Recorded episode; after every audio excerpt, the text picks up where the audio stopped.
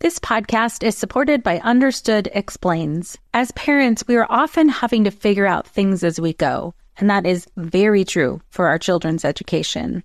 And to help you out, I want to tell you about a podcast called Understood Explains. This season is hosted by teacher and special education expert Uliana Ortube, and she discusses all the things you'd want to know about individual education plans, or IEPs, what they are, why they're needed, who benefits from them, and what to expect when you have meetings with teachers. I could have really used this podcast when my son had an IEP for speech when he was 6. I was overwhelmed trying to understand the process and what everything meant. The episode on Understood Explains, Does My Child Need an IEP?, was the kind of info that would have really helped me get the most out of the educational support of the IEP for my son. And if you need that kind of support, I really recommend this podcast. To listen to Understood Explains, search for Understood Explains in your podcast app. That's Understood Explains.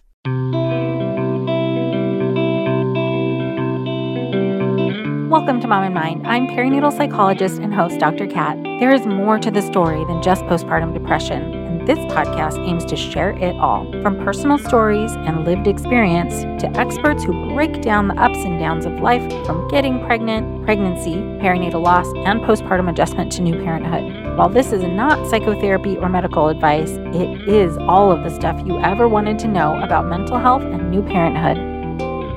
Welcome to Mom and Mind. I'm your host, Dr. Kat. I am so grateful that you are here with us today on this episode. I'm going to start off at the top right now, just letting you know that we are going to be touching on a pretty sensitive topic, which is perinatal loss and pregnancy loss. So if you have recently experienced a loss or are in the grieving process, please do consider if right now is the time to listen or not. And know that if you decide to pass on this episode for today, we will be here for you when you're ready to listen. Our guest today, Janae Hopgood, is going to be sharing about her personal experience and journey into motherhood. That includes the support of reproductive technologies, as well as the loss of her twin daughters. She will also be sharing her experience related to the adoption of her son and some of the experiences that she had both during that process and afterwards. Janae holds an LMFT, a master's in education, and is perinatal mental health certified. She's an individual, couple, partner, and family therapist, clinical sexologist, author, speaker, doctoral candidate, and occasional adjunct professor. Her Pennsylvania private practice centers people of marginalized identities, specifically Black and LGBTQ, healing from family of origin challenges, relational difficulties, fertility and family creation processes, perinatal mental health, perinatal loss, healing and healthy for you sexuality, and realignment of the body, mind, and spirit to support healing. Janae is also the founder of the Black Angel Mom community, which includes private Facebook community for Black lost parents, a blog supporting healing after perinatal loss, a guided journal, and a conversation card deck to aid in therapeutic processing and discussions individually with support systems and for clinicians. As stated before, Janae is the mother of 3 beautiful children, twin daughters who have passed and one son earthside.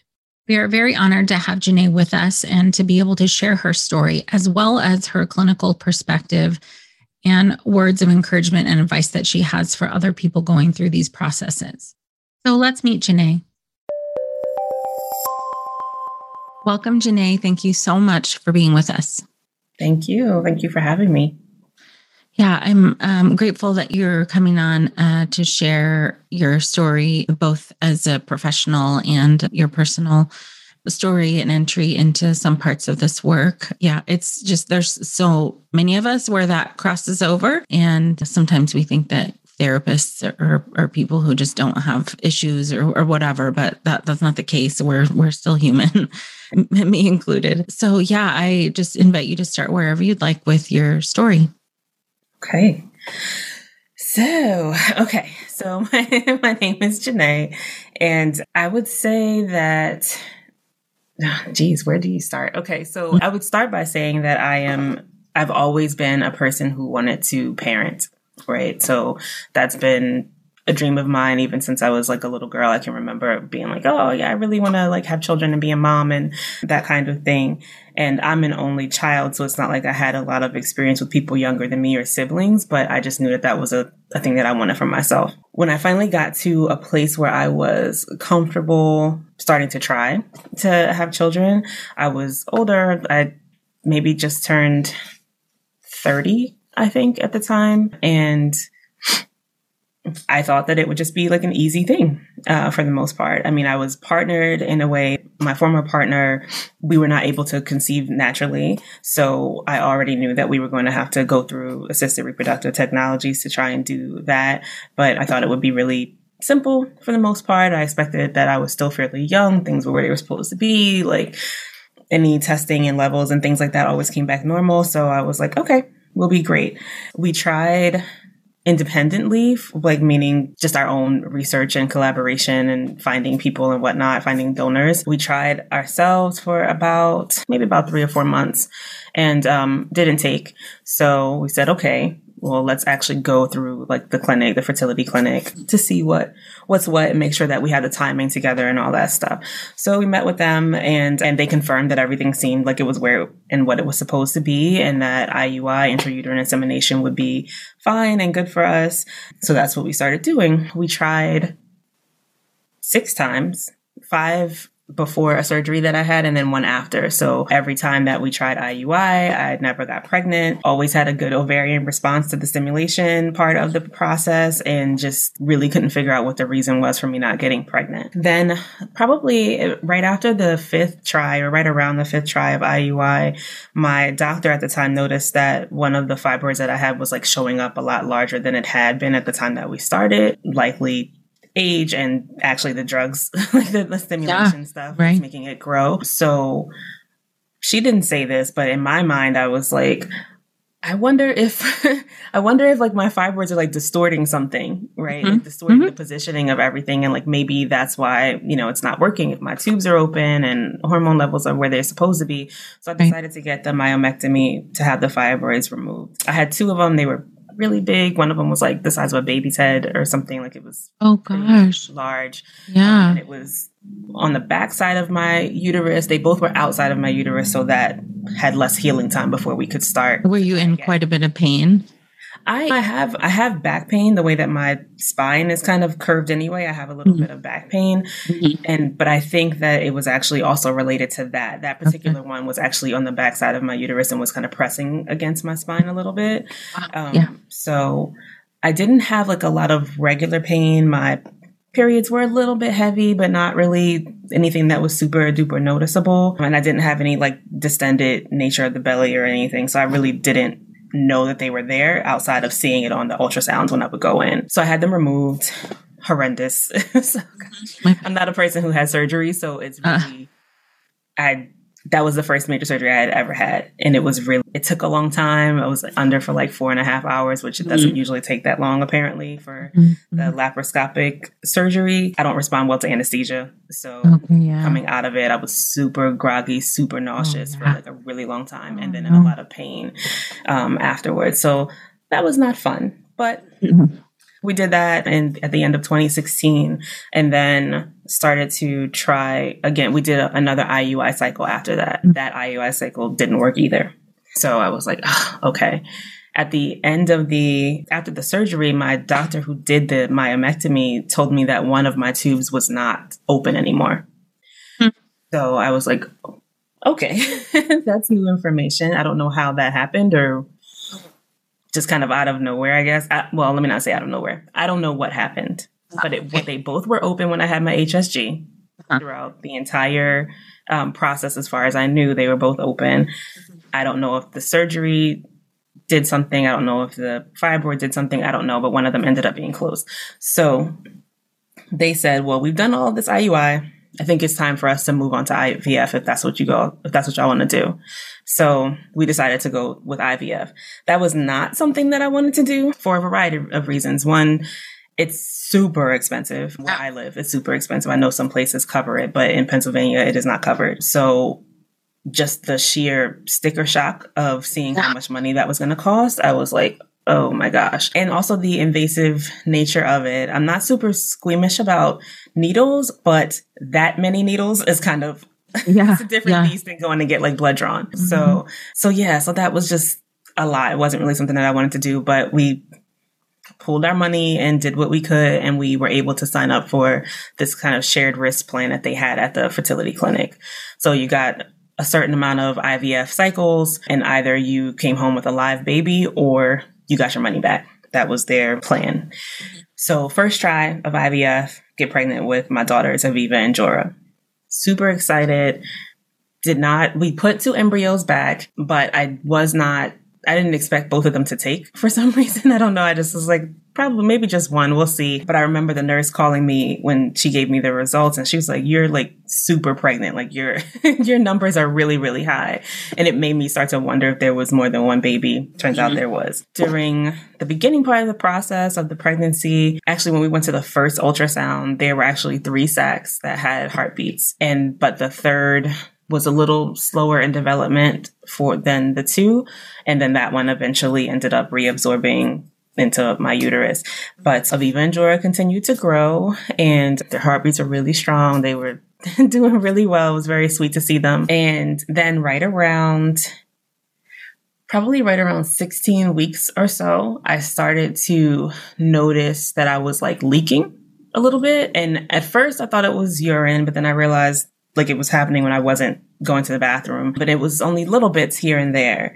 Then I was teaching a dance class at the time, and I remember actually dancing the 24 Karat Magic by Bruno Mars.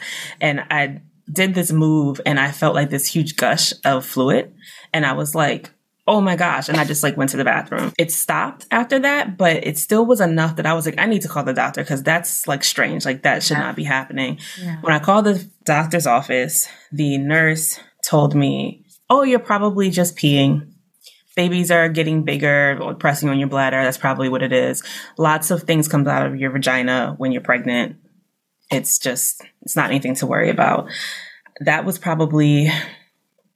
I feel like that was maybe like a Monday or Tuesday, and I had my next appointment the following Monday for all the antenatal testing unit stuff. At the time, I was like 34, 35, so I was advanced maternal age, and they had to do all this other testing just to make sure the babies were genetically normal. And so I decided to wait. I called again that Friday. They then also said, okay, well, on Monday you have an appointment, so just come in on Monday and we'll talk about that. Get to the doctor, the testing unit actually on that Monday. They didn't have me down for an ultrasound despite how much I had called about this. They just were having me get blood work drawn. And so I had to like argue with the people to have an ultrasound because I was like, something is not right. Like I'm still leaking every now and then, and like this is not okay. They test. They do the ultrasound, and I discover that my one daughter, Jorah, her sac completely ruptured. So when I looked at the image, Aviva was still in her sac intact, but Jorah was like straight, like almost across the top of my uterus. Instead of being in like the fetal position, her body was like straight. And I remember the tech, he kind of looked at my partner, and then he was like, oh, I'll be back. And then he like left the room. And obviously I can see the image, so I know that something is not right. And because we had gone through fertility treatment, I was actually used to having an ultrasound like every week or every couple of weeks, which I know is normal for, people who don't necessarily go through that process. So I was very familiar with exactly what an ultrasound should look like for me and my girls at the time. So I knew that that was not okay. Ultimately, they then told us that they were not going to survive. Jorah was originally baby A, but because her sac ruptured and they moved around, she became baby B. And then Aviva was right at my cervix, and my cervix was open like 3 centimeters. So they were like, well, you're going to have to give birth to these babies. I remember, I think it was there was one nurse who said, well, you can just go home if you want. What? Like you can just go home and you'll pass them at home and that'll be there. Are you kidding? No. Oh my. I'm not going to curse, but like. Yeah. No, serious. If you did, I'd understand that. Yeah, I remember I was so offended, and I remember saying to her, like, are you kidding me? Like, I'm not going home. Like, right. So I ended up getting Right. I ended up getting admitted to the hospital, stayed overnight. I was distraught, of course. My partner at the time was also super upset. And I was like, well, maybe can we get a second opinion? Can they go in and take Jorah out? But because Aviva's sac was intact and actually both of them were still alive, still moving. You could see them moving on the ultrasound. Mm-hmm. So it was like, particularly Aviva, like she was fine, so to speak. So I was like, well, can they go around it? But they were saying, well, if we do that, then we risk rupturing the other baby sac and the same thing would happen. Then, of course, I got all the stories of if you wait, then the one baby might pass and then you might get sepsis or something. And then we have to do a hysterectomy. They gave me all the fear-mongering stuff. And I was like, well, I just need to wait until the next day. So that was June 6th. Was a Monday, June 6th of 2017. I waited until June 7th. And the next doctor that came in said the same thing. And they asked me, like, what was the process? Like, what did I want to do? So it was a decision to give birth to them or to have a D&E. At first, I was saying... There's no good decision here. No, there's nothing. At first, I was like, I don't want to be... I was just distraught. And I was like, I don't want to be awake for this. I don't. I just put me to sleep and just do it. Just do whatever you got to do. But the more I thought about it, and the connection that I feel like I had already felt with them, I was like, I don't, in transparency, I was like, if I'm not awake, what are they going to do with them after? Mm-hmm. And, you know, like once they get them out, I was like, then what? Right. You're mothering them. Exactly. Still. Yep. And thinking and also remembering back to that was maybe 6 months or so after my surgery with the myomectomy. I know how I am after anesthesia. So I was like, I'm going to be out of it. I don't want that to happen. And then I lose all this time. Mm-hmm. So I decided to give birth to them, to be induced and to give birth to them in the hospital. So they were born on June 7th at 9:04 and 9:23 p.m. I have a ritual thing that I do for them every Wednesday. But yeah, they were born alive. I held them. They were moving. They responded to my touch. Like it was a beautiful moment, despite how sad it was, like just to really get to see them. It was 16 weeks or late. It was later than that by this time. It was like 16 weeks, 7 days. So just shy of 17 weeks. But yeah, they fit in my hand, but they were fully formed and just... They were just beautiful. And I think about it, I'm like, because I could see I remember their faces so clearly. Mm-hmm. And I remember how much I was like, oh my gosh, they look like me. Like, because I don't have any siblings, like I don't often see people who look like me in my life. So it was it was very sweet to have that moment. And I got to stay with them overnight into June 8th. So I had them in the room with me. Thank God for the midwife who helped me deliver them, because she suggested the photos, and initially I said I didn't want photos, and she was like, I'm just going to take them, and if you don't want them, we won't show them to you. But like, just in case, sometimes people do want them, and you might be surprised how you feel afterwards or whatever. I was grateful that happened. Like that, the actual birthing part of that experience was actually really beautiful and really supportive from the staff and from my partner at the time. It was everything leading up to it that was trash. Yeah. Or part of it.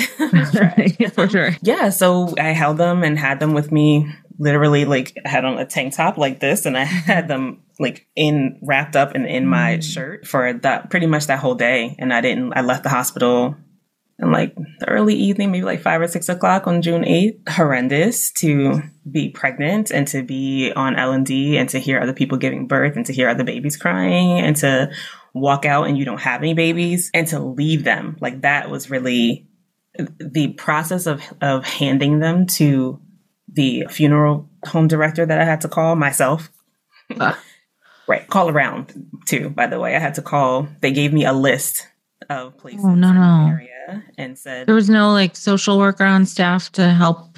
There was no one that was given or sent to me. I don't know whether there was or wasn't, but no one offered that to me. They came in with a paper that had a list of people who provide these kinds of services and said, you have to call and see who you can find. So, right. Awful experience that no parent should ever be put in a position to have to do themselves or to do unsupported. It was terrible. The hospital should absolutely have somebody to help arrange that for you. Right. So I'm literally sitting there with them either in my shirt with me, or my mom had come to visit us, or she was holding them, and I'm making calls on my cell phone about what's happening. Every time I'm talking to someone, I'm just bawling, like, because just can't even believe I'm asking for that. The one funeral home director that I did go with, they were really, that person was really, really sweet. And her partner had also had a loss. So she had a really keen understanding of like what it was like for a partner to give birth in the hospital and lose a baby and like that kind of thing. So she was super gentle, super affectionate, super just really wonderful. And I felt like, even though I just met her that day, I felt like I trusted her with them. Mm-hmm. Like, it was hard for me to leave them, but I didn't even hand them to the nurse. Like, I handed them to her when I left. Yeah. So, I mean, that's generally the story. We ended up deciding to have the girls cremated, and that funeral home director in particular was really, she's really good about explaining some things to me that I didn't necessarily know, like that if you are cremating a baby or a child, that actually should happen first, like early in the day, because if not, the actual like machine or whatever is too hot and it will like disintegrate basically and not leave you with any ashes. So you actually have to do that first instead of doing it later in the day. So we were the first people there, which I didn't know at all. No, I'm just learning this now as well. But I mean, and this is so far in your story, just in terms of like the interactions from professionals around you is like a class on what to do and what to not do, for sure. So definitely any professionals listening, there are supportive ways to go about this and very unsupportive ways. And I'm glad that at least you had some of that support to balance out, like you said, the trash that happened prior. This episode is brought to you by Visit Williamsburg. In Williamsburg, Virginia, there's never too much of a good thing. Whether you're a foodie, a golfer, a history buff, a shopaholic, an outdoor enthusiast, or a thrill seeker, you'll find what you came for here and more. So ask yourself, what is it you want? Discover Williamsburg and plan your trip at visitwilliamsburg.com. Are you overwhelmed by the things that get in the way of you doing what you want to do? Are you looking for ways to simplify life to better align with your values? Do you want to create space in your schedule so you have room for more of the good stuff? Play, joy, relationships, gratitude, and more? If you answered yes to any of these questions, I invite you to check out Edit Your Life, a podcast to help you edit the unnecessary from your life so you have more room to enjoy the awesome.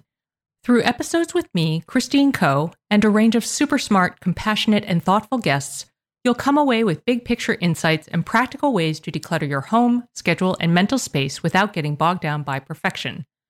I have always believed that small moments and actions matter tremendously.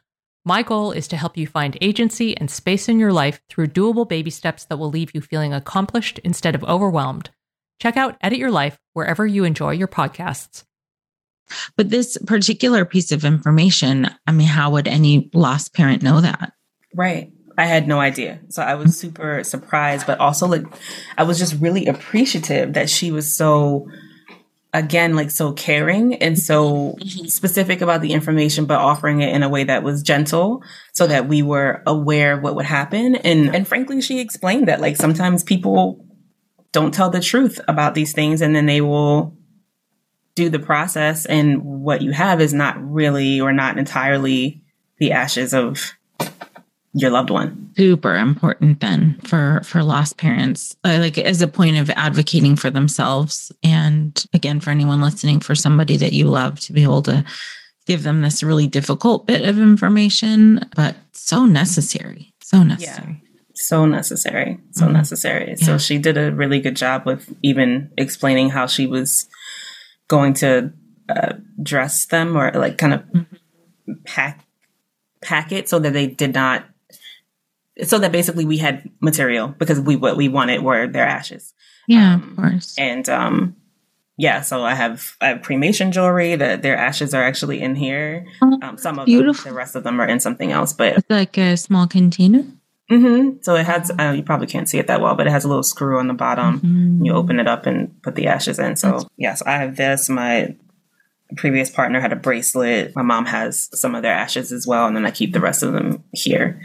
But yeah, that was important to me. So yeah. It was just a really, despite how horrendous and I've been watching Brene Brown's most recent special, and one of the first ones talks about anguish, but like really that's what the feeling was. It was just anguish and complete like despair and grief. Despite those feelings, there were these small moments of beauty in that I remember, like the midwife and holding them and seeing them move and the pictures that, thank goodness I have pictures because I don't have anything else besides ashes, and the gentleness and care that the funeral home director took with us, and even sent a card to my house after. Oh my gosh. I wish everyone behaved this way, like with such compassion and humanity. Yeah. Yeah. It was really helpful. She was really helpful. So your process after that, I mean, after going home and being in the anguish and trying to figure out life after dealing with all of that is deep grief. Yeah. Deep grief. It felt like I was not real. It felt like the situation was not real. I just was like, confused and didn't understand what happened. And typically when they talk about PPROM, which is what happened with the girls, preterm premature rupture of membranes, it's usually a result of some kind of infection or something. That they tested me. I did not have any infection, so I don't know why that happened. I also later had read, I started doing some research, which I should not have done afterwards, but this is a part of the process that lots of us go through. Yeah. Trying to find meaning. Yeah. Trying to figure out what happened. I also found out that PPROM is actually more common in multiple pregnancies, like where there's more than one baby, usually when they're bigger than what the girls were, but that is something that is a risk that I don't think a lot of people are aware of. I'd never heard of PPROM before it happened to me. Yeah. So I went into this kind of space of doing a lot of research at times, and then also just disconnecting from everybody and everything, going to a really dark place emotionally. I think we can pretty much discuss whatever here for the most part, kind of. Yes. Yes. Yeah. Okay. Yeah. Whatever you are comfortable sharing, for sure. Yeah. Okay. Definitely, as a reminder to our listeners, and at the beginning of the episode is a reminder that at any time, if someone needs to take a break from listening, they're welcome to do that. Okay. Yeah. I think it's important because I think a lot of people who may not have ever had any kind of like suicidal ideation or anything like that sometimes come across this during this period. And that was something that happened for me. There weren't any attempts. I didn't have any plans, like nothing like that. But I definitely had the feeling of like, I don't want to be here. I want to be with them. And that was really scary for me too. Because I was like, ooh, I've never been in that place of feeling like that ever. And as a clinician, obviously, like that also raised a flag for me. It's like, okay, something needs to change here. So I started looking for a therapist. I did my own kind of risk assessment. I don't have a plan. I don't have any. Like, okay, I'm not actually going to do anything. It's just grief. That really deep sense of anguish and despair was really debilitating for me for a while. And then within a couple of days, I think, so the girls were born on a Wednesday. I went home on a Thursday. By Friday night or so, my milk came in, which I was not prepared for or warned about, really. Actually, nobody said like, oh, this might happen. And I think because I was so much in the grief, I didn't even it didn't even dawn on me. And I think I also thought that I was too early for that to be a response, but I wasn't. And yeah, that was really painful, and I didn't know what to do with it. There is this really strong physiological need to like express it.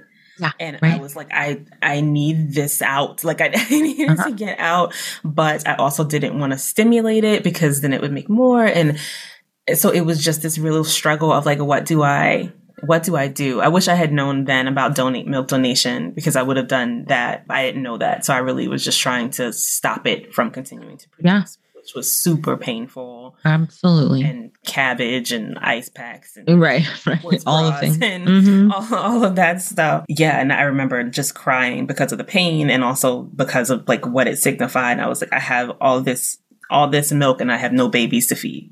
Like it just Devastating. Wrecked me. Yeah. Wrecked me. Mm-hmm.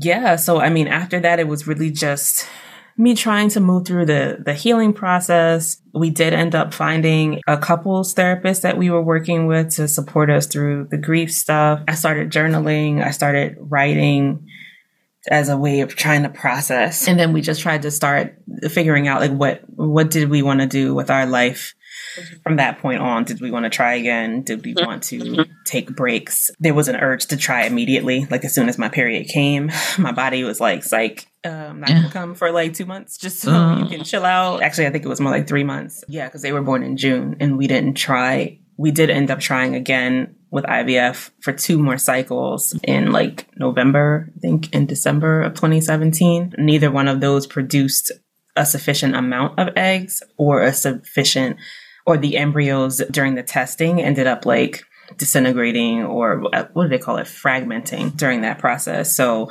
neither one of those produced any viable embryos to transfer. During this time, did you have any knowledge of and or access to specific types of support for loss? Yeah. I did not really. I started to look, and I think I'd come across a couple of like the Facebook groups or so, but I did not find anything that I felt like was specific to me or specific to my relationship. So, well, this is not a secret. My partner, I was in a same-sex relationship. My partner later transitioned and identifies as male currently, but at the time we appeared to be 2 women in a relationship. And so that what I was discovering was that when I was finding some groups, it did not feel inclusive of people of queer identity or people of different types of relationships. So there was a lot of pieces of that felt like we were excluded to some degree. Yeah, right. We did end up going to an in-person loss group through this local group that's in this area. Similar feeling where we were the only queer couple, we were the only Black couple, and that just felt noticeable to me. Right. And it made it like hard to get the support you needed.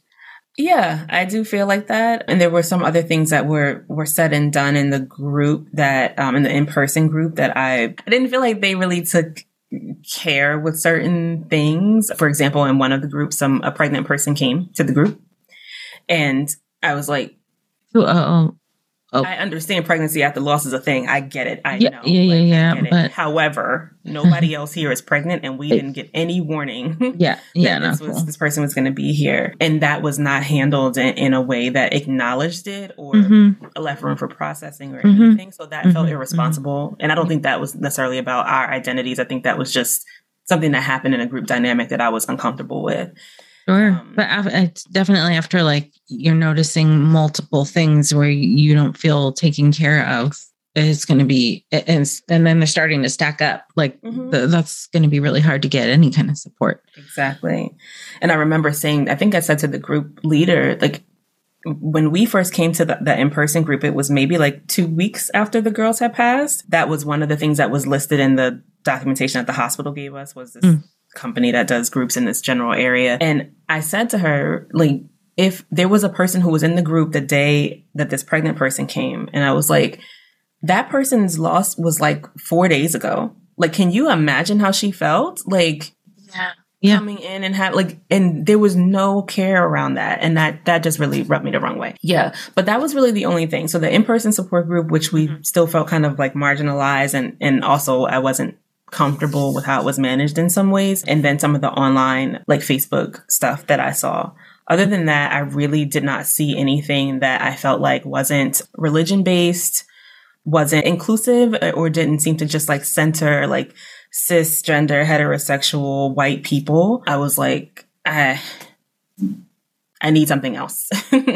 I need something else. So that's actually how I ended up creating the blog and the writing that I was doing for myself and my own processing. I also was like, if this happened to me, I'm sure that there are other people like me who are also not seeing themselves reflected in the supports that are available.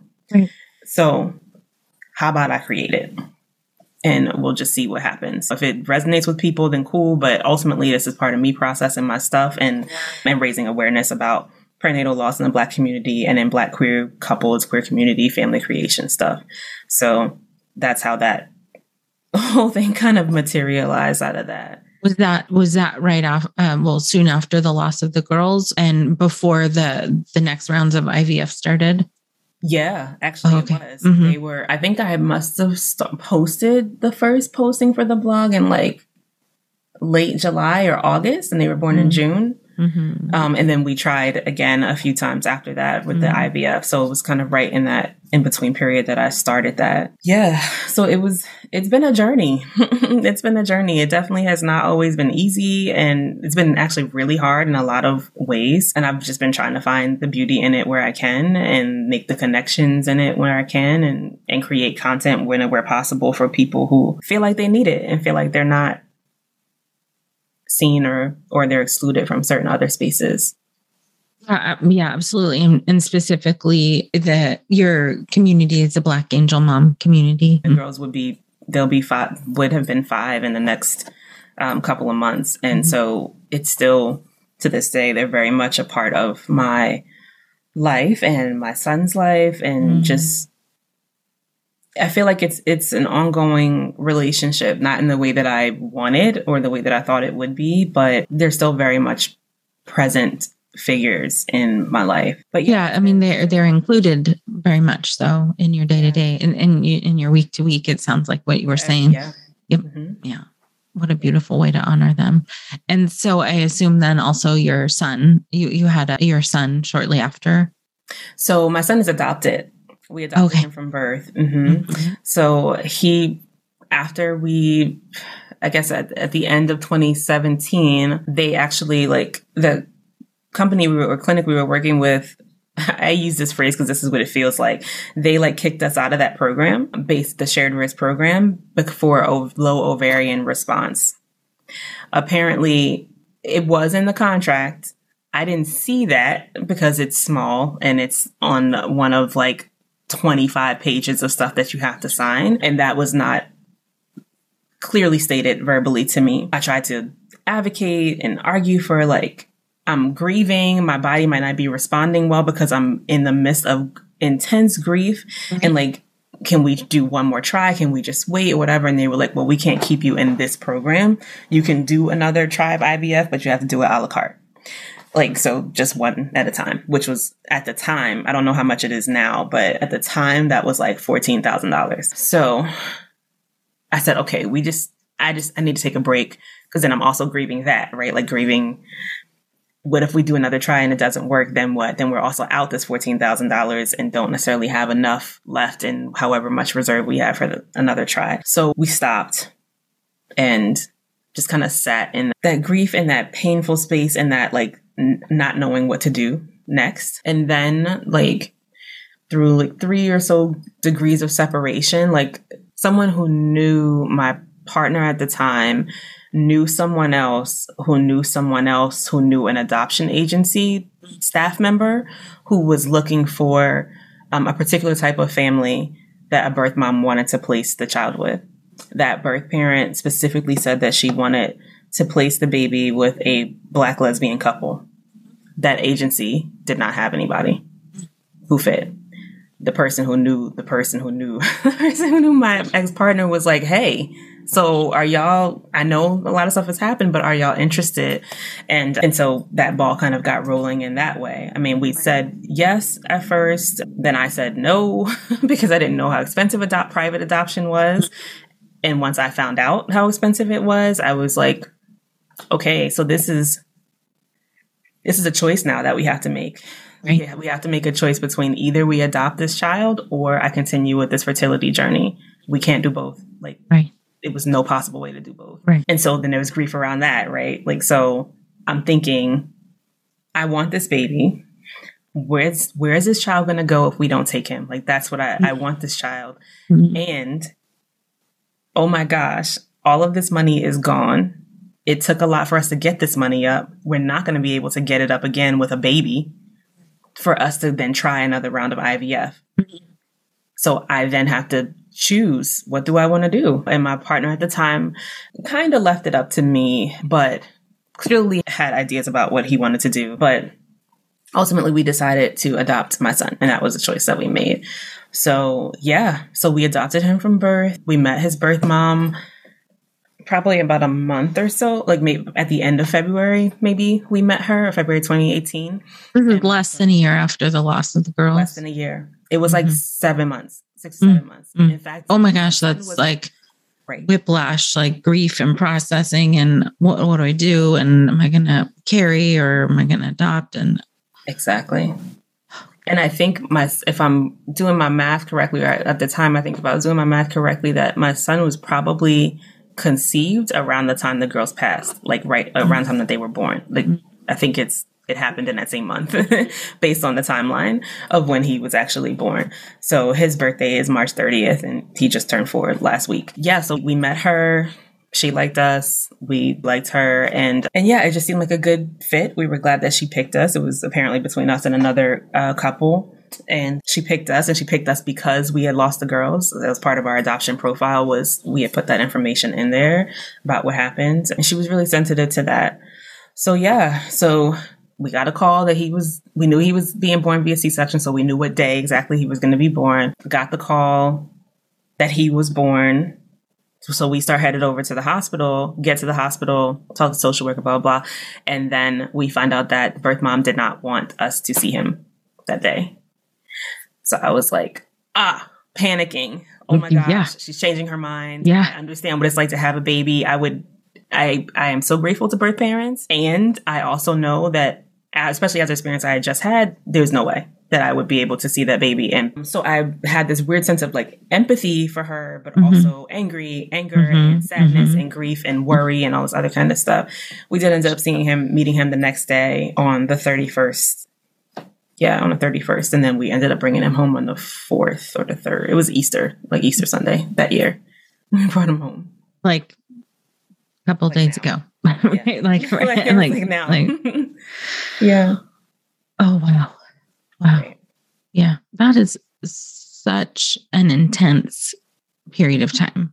I mean, you had already, leading up to the loss of the girls, you had already been through a roller coaster of all the IUIs and hoping and wishing, and then whatever the process was for the pregnancies, not taking surgeries. And it's a lot. And then, so you get to this point where now you have this baby that you want. And what are those feelings like? Oh, so complex. It was awe. When I saw him, I was like, oh my gosh, like he's here. This is our baby. We're going to be bringing him home. I was excited, and I kept looking at him, and I kept seeing her face, because we had met her and obviously seen her again a day after the birth and whatnot. People say my son looks a lot like me. I think sometimes when you're with someone a lot, they start to look like you, but also I know her face, and I don't think we look alike. So I can see her face. Even now, I can see some of her features in him. And at the time, especially when he was just born, I just kept seeing her, and it just kept giving me this feeling of he's not mine. So it was like this conflicting, this is our baby, we're bringing him home, blah, blah, blah. But we also had the revocation period of 30 days. Like she could change her mind within that period of time. We didn't know. And just the grief, like having this little person. And every time I looked at him, I was simultaneously seeing beauty and feeling some sense of love, but also feeling like my babies will never be this age. Like the babies that I gave birth to will never be this age. I'll never have that experience with them. I'll never get to see them do this or make this face or whatever. And so it was really tough. I definitely fully believe that I had some form of like PTSD, also just some form of depression after, and that was complicated by the grief, of course. And I think I had like a post-adoption depression as well. He had a little bit of colic at a certain point, so we were dealing with that. It was a lot. Yeah. It was difficult for sure. Lots of beautiful moments and lots of things I feel like I was able to lean into to some degree, but there was always this back of mind kind of that I just had other babies and they're dead, and people saying, "Oh, is this your first?" And I'm like, no, it's not actually. Oh, well, how old are your other kids? Well, they actually just died like in June. So it was like figuring out how to have these kinds of conversations with people. How do I count my children? What do I say when people ask me that kind of thing? what do I want for his story, right? Do I want him to experience a mom that is super depressed all the time and have that be like his childhood memory? Do I want him to know about his sisters? Do I want him to know about his adoption story early? Do I want to tell him later? I mean, it just was like a whole lot of figuring out. Right. Right. It's like this, like not rush, but just like moving forward, trying to get to a point. And then that point comes, and then this whole other bag of things opens up. Yeah. To have to figure out. Right. Yeah. Feel like you're the martyr in your family. You're not alone. Hey, this is Joanne. And Brie. And we're from the No Guilt Mom podcast. Brie, we talk to a lot of moms. Yeah, we sure do. And if you're a mom who has a to-do list that is so massive that you get overwhelmed and you shut down, or if you fall into the habit of doing everything for everyone and don't know how to change it, we can help you become a no-guilt mom. We're going to take you from family martyr to family model. That's role model, so that you role model the behavior that you want to see out of your kids. You're going to go from being tired and overwhelmed to energized and guilt-free. Every week, you'll get actionable strategies that you can implement right away from the experts that we interview and from us. We also have a whole lot of fun, so check out the No Guilt Mom podcast everywhere you listen to your favorite shows. Oh, hey, everybody. It's us, Blair and Molly, your old pals from Toddler Purgatory. Two moms who are also actors, who are also creative beings, who sometimes feel stuck. And now we're back with a whole new podcast about Unsticking It, launching in January. What happens when life gets in the way of our creativity instead of nourishing it? We talk to all sorts of guests about how to break through the mucky, gluey, sticky wall that can get between you and your creativity. We hear about their journeys, their successes, their challenges, and even their bougie coffee shop orders.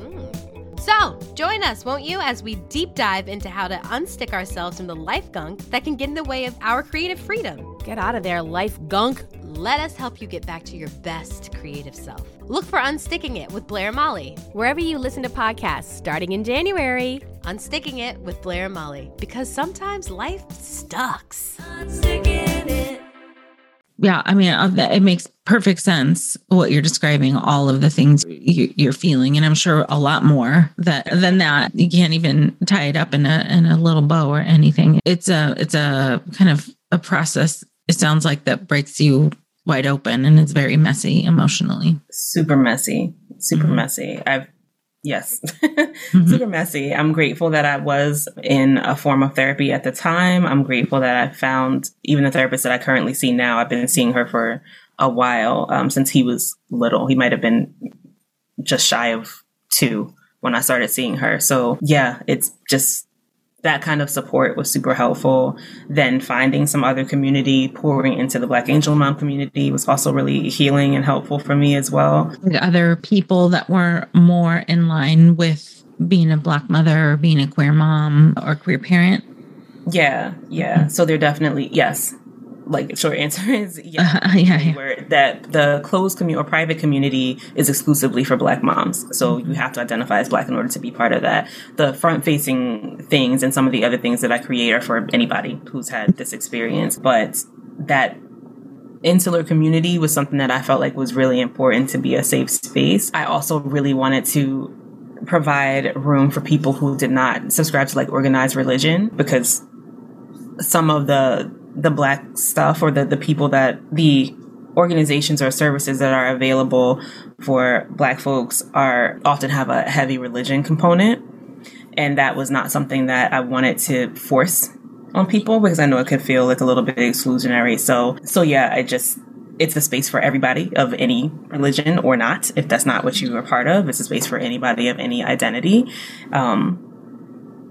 Yeah. If you have been pregnant and you have lost a baby, or if you have not been the person who was pregnant, but you are a support person, there is room and space for you in that group as well. So, has it been growing pretty steadily since then? It's been growing pretty steadily. It slowed down a little bit because I'm horrible at advertising. Yeah, God, it's hard. Mm-hmm. Of my existence, but right. But yes, it does. It definitely has grown to include lots of different folks, and people kind of cycle in and out too, where they're more active depending on how close to their loss it was that they joined, or if they are a little bit farther out. But yeah, it's pretty active, and folks are still in there sharing and talking and requesting to join and stuff like that. So yeah. So going back through your journey a bit, you already shared with us ways that you were marginalized in different spaces. If there are any others that you can identify for us where you felt you experienced that marginalization, and then secondarily, advice or thoughts that you would give to people who are having those experiences. Sure. Yeah, I'm thinking about as early as the beginning part of the fertility treatments when we were still in IUI phase, and just being the only queer couple that were noticeably queer in the space, having people assume that my partner was my support person versus my partner. And even questions that came up, though I intellectually understand why they came up, but it also felt a little bit insensitive in that people would ask questions about whether who was going to carry, and if there were issues, would my partner be willing? And that to me felt like a skirting of our birth plan to some degree. And just because there are two people with a uterus does not mean that both people want to carry a baby in their body, right.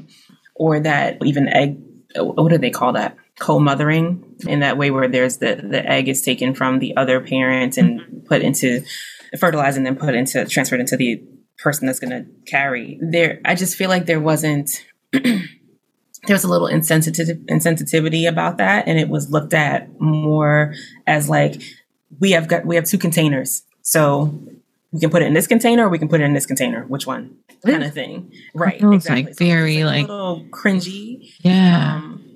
And I remember this actually happened later. So I'm kind of jumping a little bit, but this happened probably actually within the past 3 years. I went just to get a consult from a different fertility company, and the physician said, well, we can use your partners, because I was older at that point. And I was like, my partner is trans, and that's not something that we want to do. And the physician was just like, oh, that's okay. We'll just do the hormone stimulation. Excuse me. Excuse me. That is that's not an okay thing to ask outright and to suggest without finding out what people's bandwidth is. I feel ragey about that. Oh my gosh. Yeah, it was super insensitive and really did not consider people of trans experience and all that goes on for them in terms of if they're doing hormone therapy type stuff. The hormones made me feel crazy. I can't imagine, and I'm a cisgender woman, so I cannot imagine a person who identifies as trans having to, they've already gone through whatever parts of their transition that they want to go through, and then you're suggesting something that would really kind of reverse a lot of that, and right. The dysphoria and everything that would come up about it that really just wasn't even considered. And so I think that there's so cold. It's so cold. It's just so. And that's why I feel like it's like a container, or does this bucket have the stuff that we need, or does this bucket have the stuff that we need? And if one doesn't, then we'll just take some from that one and put it in that one. And that level of medicalization and insensitivity sometimes is it's really just it's not okay. It's not okay. And there's such a deep and sick history that you can draw a line directly back to, that is just how is it even possible that in this day and age, people can still be like that? Right. I mean, I know how it's possible, but yeah, it's how infuriating. And, and also it I think that we have responses that vary, but there are definitely moments where you think you might say something else, but sometimes you freeze because you're so shocked that it was even said. It's wait a minute, did that just really happen to me just now? It really is crazy. Having experiences as a Black woman in healthcare and just feeling like my pain was dismissed, or my concerns were dismissed. As I already have mentioned with the leaking, I was dismissed right. more than once. Like, oh, no, it's just this. Don't worry. You're panicking. Don't worry. It's not a big deal. And it's like, I would never, if a pregnant person came to me and said, hey, I'm leaking, how about we take a look and get you in for an appointment today? Like, that's what to me would be an appropriate response, but that's not the response that I got. I remember having one of the IUI cycles, the physician could not, who was not my regular doctor, it was someone who was there on a different day. He couldn't get the catheter thing. My uterus is tilted a little bit. So I guess the angle or whatnot, he couldn't get the catheter in to put the sperm. And so he had to use one of those rods to try to open my cervix, which is, I forget what they're called, but it's the same rod that they use to open your cervix for anything else, like for IUD or even abortions, like they do that. That was really painful. And I said it was really painful. And he's like, oh, the cervix doesn't have too many nerve endings. So we had to cancel that whole retrieval because I started crying and I backed up on the bed, and it was just really, really, it was too uncomfortable for me to stomach that. But yeah, so just feeling ignored, feeling like my pain was ignored, my concerns were ignored, feeling like my relationship was either miscategorized or just viewed as another vessel for us to create a family. And on one hand, I try to be... and maybe this is me explaining it away, but I really tried to always think of the full context. And I'm like, this is their job. Their job is to help people have children, and their job is to figure out how I can help you do that. Right. So just on a basic level, that's kind of what a lot of the framework is. However, we're people though. We're not just things to breed or be bred or whatever. It felt gross. Yeah. in ways that I didn't appreciate. And I think I think from a mental health standpoint and a relational health standpoint, if you are a queer couple, there's no part of your family creation process for the most part that is intimate or private or even just pleasureful in a sexual way, right? It's not, you're going to the doctor. Somebody else is in the room. Somebody else is using a speculum and opening this and doing that and giving you needles and blah, blah, blah. There's even so much probing and poking, right? Just from you're getting blood draws multiple times a week. You're constantly getting transvaginal ultrasounds. And depending on where your ovaries are, they're moving the stick all crazy. And it's inside your body. You feel all of that. And nothing about that is some of the pleasure that can happen between cisgender people, cisgender heterosexual people who are having sex and creating a life, right? So just our experience in it is very different for the most part, is very different. And I think that is something that can be missed and can really make it feel even more just medicalized, not this beautiful, wonderful process sometimes, but just this procedure. And that I just feel there's sensitivity around that is really useful. Talking to people about what their plans are and what are their thoughts about how they want to create a family. That's useful rather than suggesting stuff because this is what was possible as a physician or as medical staff. Of course, listening to people and their pain, recommending supportive services that are for queer folks and just the nuance and the specifics that go along with how we have to create families if we go that kind of route, and how that just, it shifts up what a lot of people take for granted, I think, as just being, oh, this beautiful thing that happened and we made a baby. It's it is beautiful from if you are a science nerd like I am, from a medical standpoint, absolutely. It's amazing that you can create a life. And though we're people, right? We're people. And all those things have impact and matter and hurt. Yeah. I mean, I'm absolutely oversimplifying it, but I feel like if people could just hold on to that, what you just said, the people first, humans first, people who have feelings first, and then go from there. And I think it's like you were describing, just trying to say okay, this is his job. This is what he's doing. He's trying to help. I mean, if it makes sense to go to that place, if you're trying to cope with what's going on, you have to try and hold on to something that why you're doing this, why you're still there, literally in that office kind of a thing. How do you get through this? But you shouldn't have to.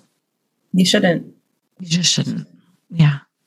because there's so much intentionality in it too. Like there's so much, yeah, just like intention. Like you, when you go through that kind of process, and even this is even true for cisgender heterosexual people. Like if you are going through assisted reproductive technologies, there's a lot of intention behind trying to get pregnant. Mm-hmm. It's not just we were out having fun one night and oops, I'm pregnant. Like there's a lot of planning. There's a lot of prep and things that go into it. And so there's a lot riding on the experience. People are coming in with a level of anxiety, a level of worry, a level of hope, a level of wonder and confusion and all these things. And like that needs to be considered, I think, more than it is.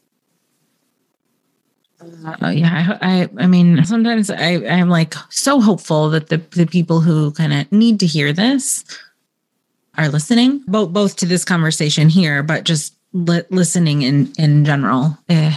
It just sometimes it feels like there's so far to go still. And although I know and I hear like there are very much parts of your experience where the right approach to you and to people who have feelings was taken, but a lot of it just, well, let me restate that. Like some of it just sounds like the cold medical part.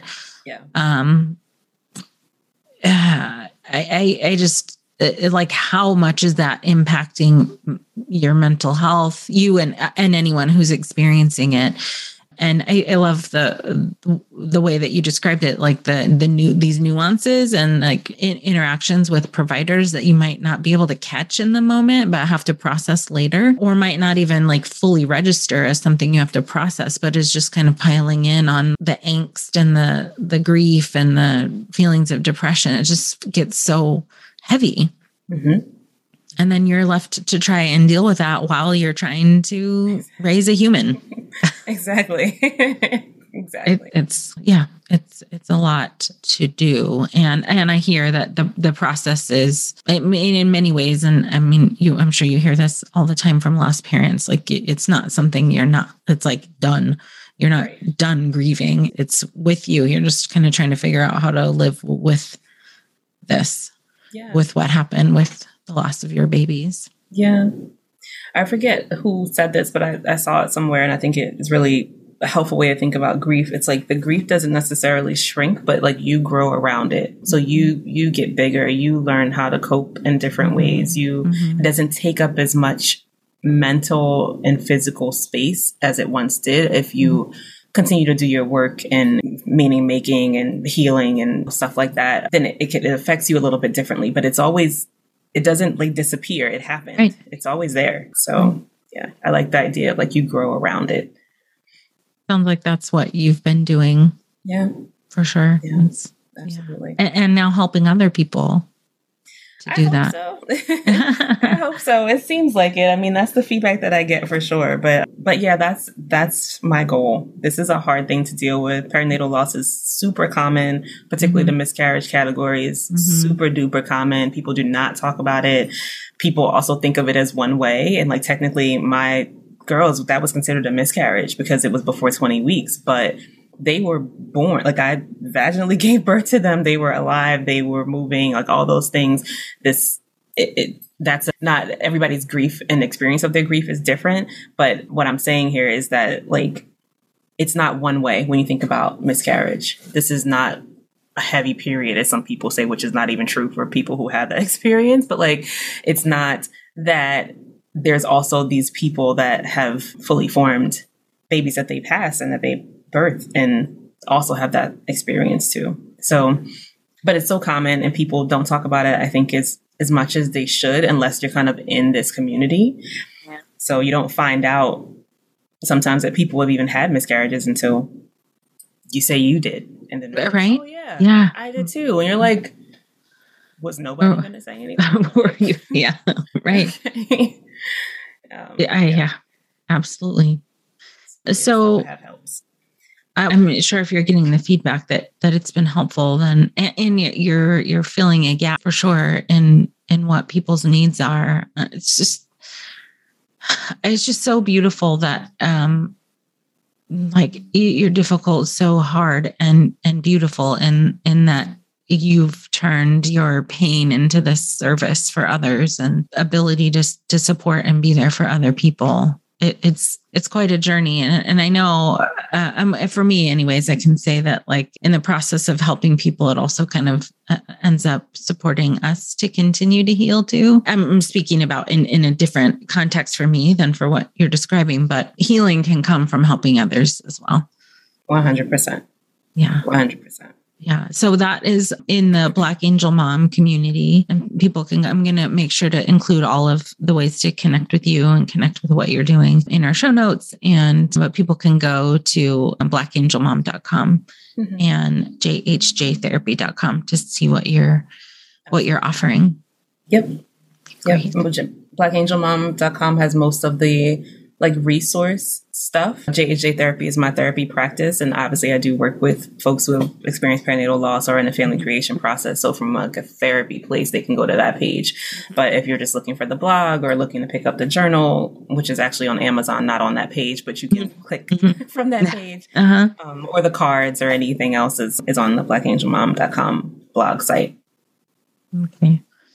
I appreciate you so much for coming on and sharing so much of your time with us. I took up quite a bit of your time and also I value that you shared all of it with us today. So thank you so much.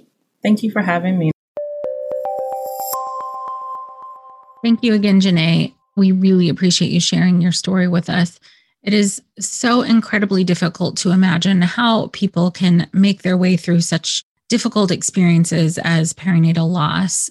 But Janae did and is continuing her process, but in the meantime has also created such a beautiful community for other people. So if you'd like to get connected with her in that community, you can go to blackangelmom.com, or you can check out her private practice website, which is jhjtherapy.com. She can be found on Instagram and Facebook at Black Angel Mom or JHJ Therapy. As usual, please share this with anyone who you think could benefit from hearing this story and this support. And I thank you so much for being with us. Until next time. Thank you so much for joining us today. Please share this podcast. Together we can support moms and families so that no one has to deal with this alone. Come connect with us at momandmind.com.